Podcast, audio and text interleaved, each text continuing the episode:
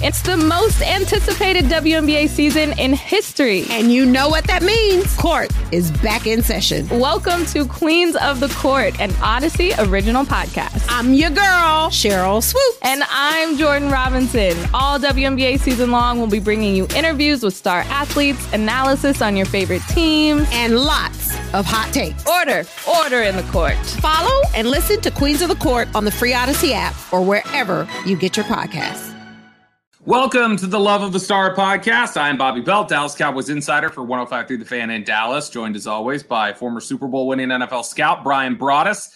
He is now the co-host of the G-Bag Nation, 2 to 7 p.m. Central, Monday through Friday. Uh, he's also the pre and post game co-host on the Dallas Cowboys radio network, and uh, he's he's a big fan of catfish. I learned today. Loves catching them. Uh, lo- loves just uh, you know noodling. He likes to go in there, uh, do do the straight noodling with his arm. Uh, Bryan, how you doing today, man?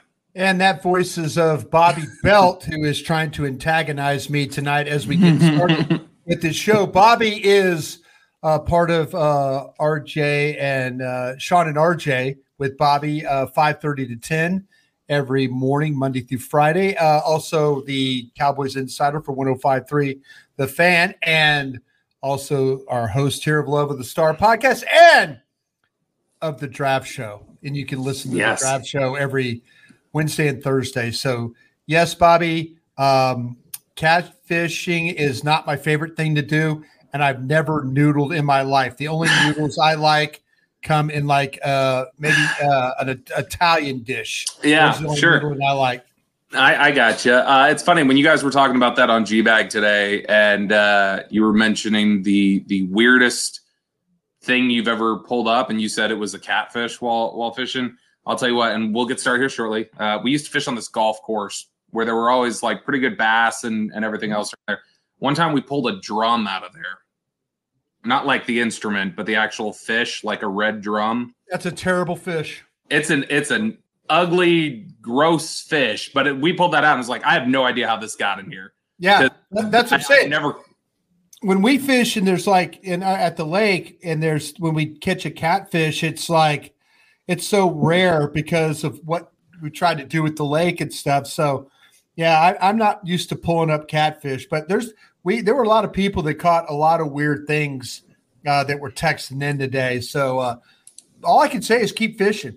You know. Yeah, that's what know, that's that's what keep, you got to do. Just keep fishing. We're, we're about to hit springtime. It's going to be peak uh, peak fishing season here. Uh, Bryan, we we do have a little bit of uh, we're we're going to talk a lot of combine and, and draft in today's show, but uh, we do have a little bit of uh, late breaking news as we record this. Uh, several different people, Tom Pelissero, Jordan Renan, uh, different folks reporting that Odell Beckham Jr. is going to hold a workout for NFL teams on Friday in Arizona, uh, and that this will be a chance for him to show what he's got, what he can do. Uh, would you expect that the Dallas Cowboys will be out there, Bryan? I would say that somebody from the pro personnel department would be at that workout. Um, right now, uh, I think the college scouts are on break uh, until until next week. Yep, until next week. So uh, I don't think they have a scout that lives in that area. Bobby, you know where all these scouts live better than me. That maybe there's somebody. Is do they have a California scout? Uh, they do. They somebody that lives in California. I'll, I'll, I'll, tell you. I'll tell you. No, they don't have that. I'll tell you what they could do. Does Kubiak? Does Kubiak live in Colorado? I think he does. Yeah, I'm not okay. sure. But I but I do know that that he splits time as a as a national scout on the college side, and he also does pro scouting work. So be, he might be a, a natural fit. Uh, but but it'll be interesting to see if anybody uh, goes out there and and has anything like that. How do you feel at this point, Bryan, about the prospects of Odell Beckham Jr. as a Cowboy? Do you think this is eventually just something that we're we're going to see happen? Um, I've said this a bunch on uh, our shows on 105.3 I've said it for DallasCowboys.com with the the break uh, with Derek and Nick and Ambar.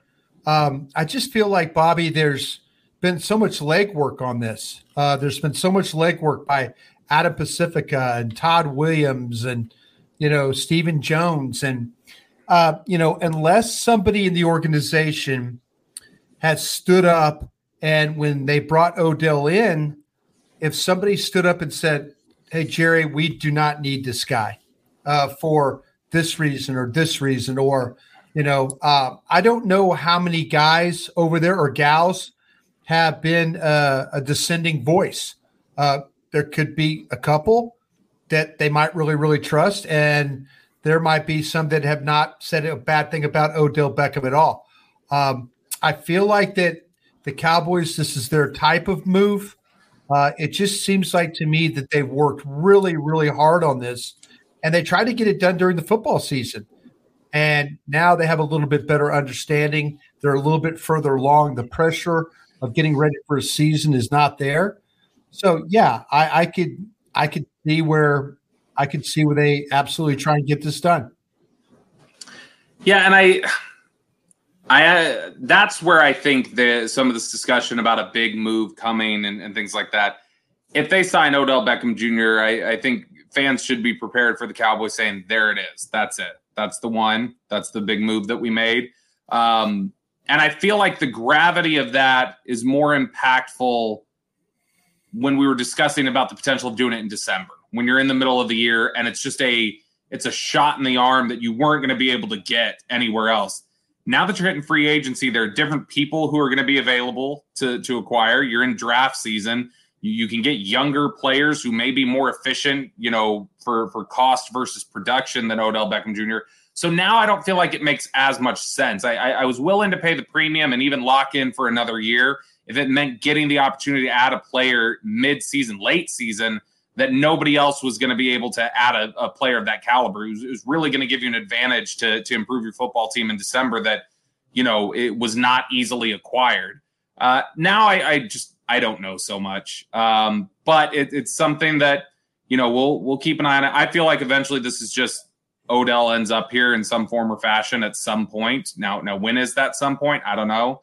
Um, as a Texas Rangers fan, I remember the years of flirtation about Lance Berkman was eventually going to become a Ranger, and sure enough, he did. But he was 38 and he didn't care anymore, and it didn't really uh, have much of an impact. That's kind of how I feel like this is. It may be now. Uh, it may be something where a year and a half from now is when Odell Beckham Jr. gets here. But I feel like at some point in his career, Odell Beckham Jr. is going to wear a star. I just don't know how much of an impact it's going to make. Well, you know, there's there's several wide receivers that are out on the market. Uh, you know, uh, one of the ones we were talking about. I mean, if uh, Juju Smith Schuster was the guy, I, I know the the 33rd team if you're not familiar with the 33rd team's work, that's the uh, organization that was started by Matt, uh, Mike Tannenbaum. Uh, it's Great got a lot stuff. of form, yeah, it's got a lot of former NFL coaches. It's got former NFL general managers. It's got former players. Uh, you know, there was Greg Jennings put out his top 10 free agent receivers, and Odell Beckham was not on his list. But it's funny. Noah Brown was number nine on his list. So interesting. Yeah. So Greg Jennings, uh, you know, he was talking about with Smith Schuster, uh, you know, uh, Slayton from the Giants uh, was the top of, of, of, a guy. So yeah, it's uh, there. There are wide receivers out there that won't cost you the um, won't cost you the money or the cap space that Odell Beckham will will cost you, but and, and a little bit younger and probably a little bit more healthy. So I as as much as I I think that this is going to get done, uh, I, I don't know. I mean, because there's a you know, we you and I uh, and uh, you know, you and I, Zach Wolchuk and Aisha Morrison had a really good discussion uh, Thursday morning on the draft show about yep. wide receivers and who was going to be there. And, you know, if say Johnston, the receiver from TCU, were to somehow get to you, would you take him? You had your concerns about his playing strength, you know, and rightfully so. He's a tall, thin guy. But the Cowboys, I don't think there's a really great option out there unless you're going to potentially trade for Hopkins. You know, that to me, yeah. if you're willing to give up a second round pick and take that contract on, then there's your fix it wide receiver to go along with CeeDee Lamb and Gallup and you know and have Hopkins, that would be a pretty formidable group, I think. But that's your best fix because depending on what you trust with these wide receivers in the draft, the ones in free agency, or going out and getting an Odell Beckham that a lot of people might think is broke down, there's uh, you know those are those are really your best options.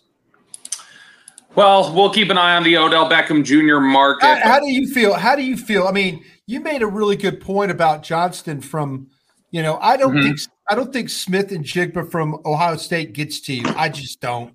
I, I don't either. That, I mean, you might have a shot at, at getting Johnston. Uh, Hyatt from Tennessee might be a guy that you might be interested in. We'll see if, in fact, that he could get to you. But I, I just, I think it's really kind of a little bit of a crapshoot. I don't think this wide receiver group, and if you listen to us here on this show and on the draft show and our our regular radio programs, I, I don't think this is one of the kind of wide receiver group that we've seen of the last two three years for sure.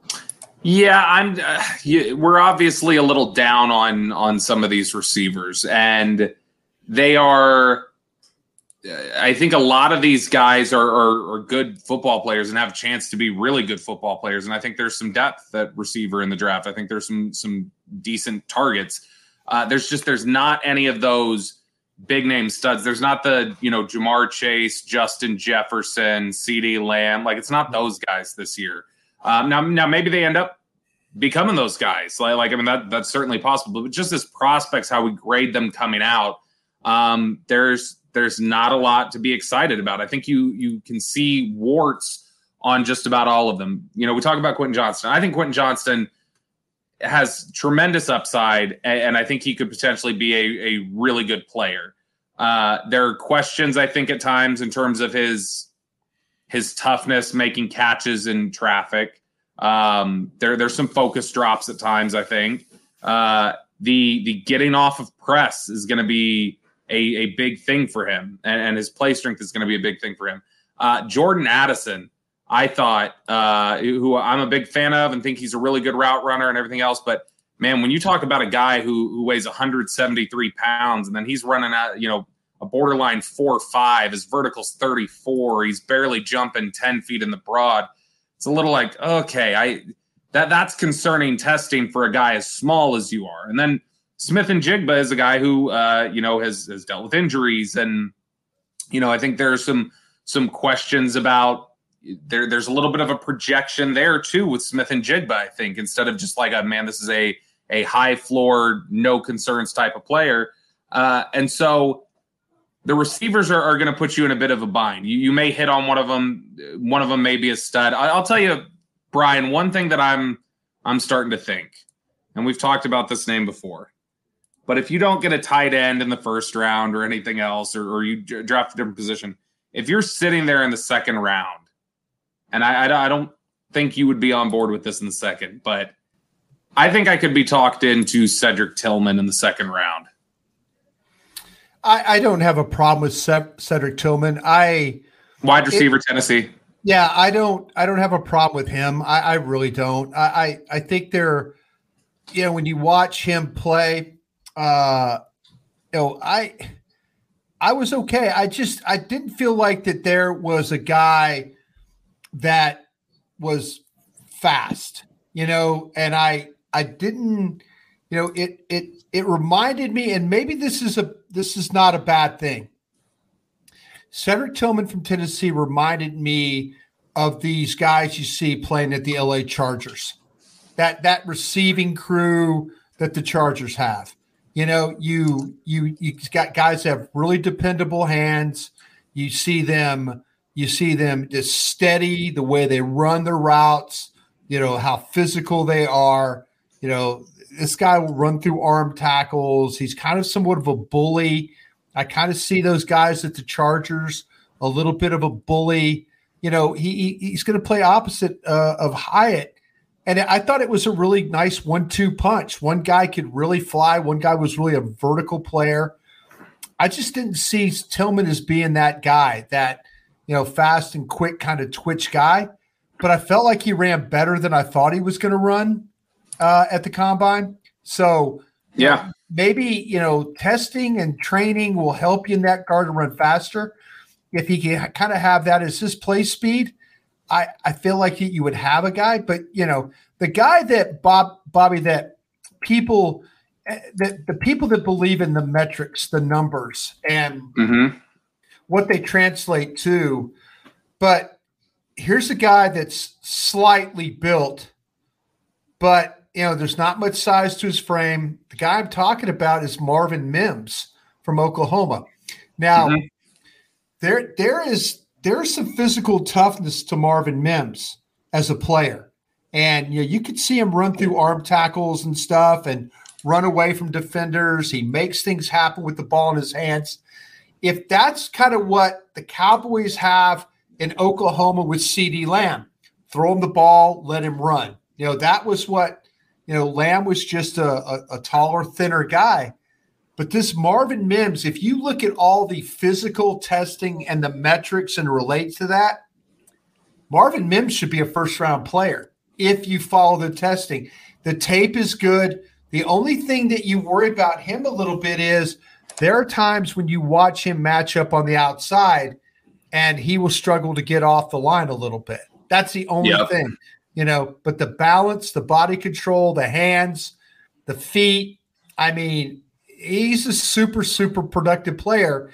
And his his his slight build you know, might turn some scouts off. But if you look at the testing numbers, that that shouldn't that shouldn't turn anybody off. Yeah, I mean, he he tested really impressive. Uh, when you look at the way he went out there, 4.38 40 yard dash, almost a 40 inch vertical, almost 11 feet on the broad jump, six nine three cone. Really, really impressive. Been productive. Um, I think you're right. I think the question about him is how how how adept is he at at getting open when he's outside in terms of there's or or not getting open, but how well does he project it getting open at the NFL level on the outside? That that could be a problem for him, and you're going to have to project there a little bit. Back to Tillman, I'm going to make one comparison for you real quick. And I Yeah. want tell me if it's a bad one because the player I'm about to compare him to, I believe you would have scouted pretty pretty heavily. Okay. Does Cedric Tillman, and this is a blast from the past, Cedric Tillman remind you of Marty Booker? Was the old Chicago Bears? Yep, Back in the day. 1999, Louisiana Monroe, third round pick. Yeah. Yeah. That's Uh, I think. That's honestly with like whenever I've watched Tillman, that's the name that comes to mind to me is Marty Booker. Generally a possession receiver, but incredibly tough at the catch point. Yeah. Um, you know, somebody who we, we talk about the whole my ball mentality last year. Right. Right. Cedric Tillman is my ball, and Cedric Tillman is not going to shy away from anything. You're never going to see the uh, the old Todd Pinkston, uh, Freddie Mitchell alligator arms. You're never going to see that with Cedric Tillman. So I, I think in terms of when you talk about timing based routes and catching in traffic and some of these quick slants, I think Tillman. It, it doesn't bug me so much that he's not a burner. Yeah, but but the thing about you're right about Tillman because like I say, I have the utmost respect for those Chargers receivers. But Yeah. I, I mean, and just going through my notes again, this guy is. I mean, he he for a big man is one of my notes. For a big man, he can make adjusting receptions in a small space. So. Mhm. I, you know, if if you if you could do those kinds of things, you're good with your feet, you're steady with your routes, and you're fast enough, then I, I think there's some merit to having you in this league. You're listening to the Love of the Star podcast. The Love of the Star is an Audacy podcast. You can get it on the Audacy app or wherever you get your podcasts.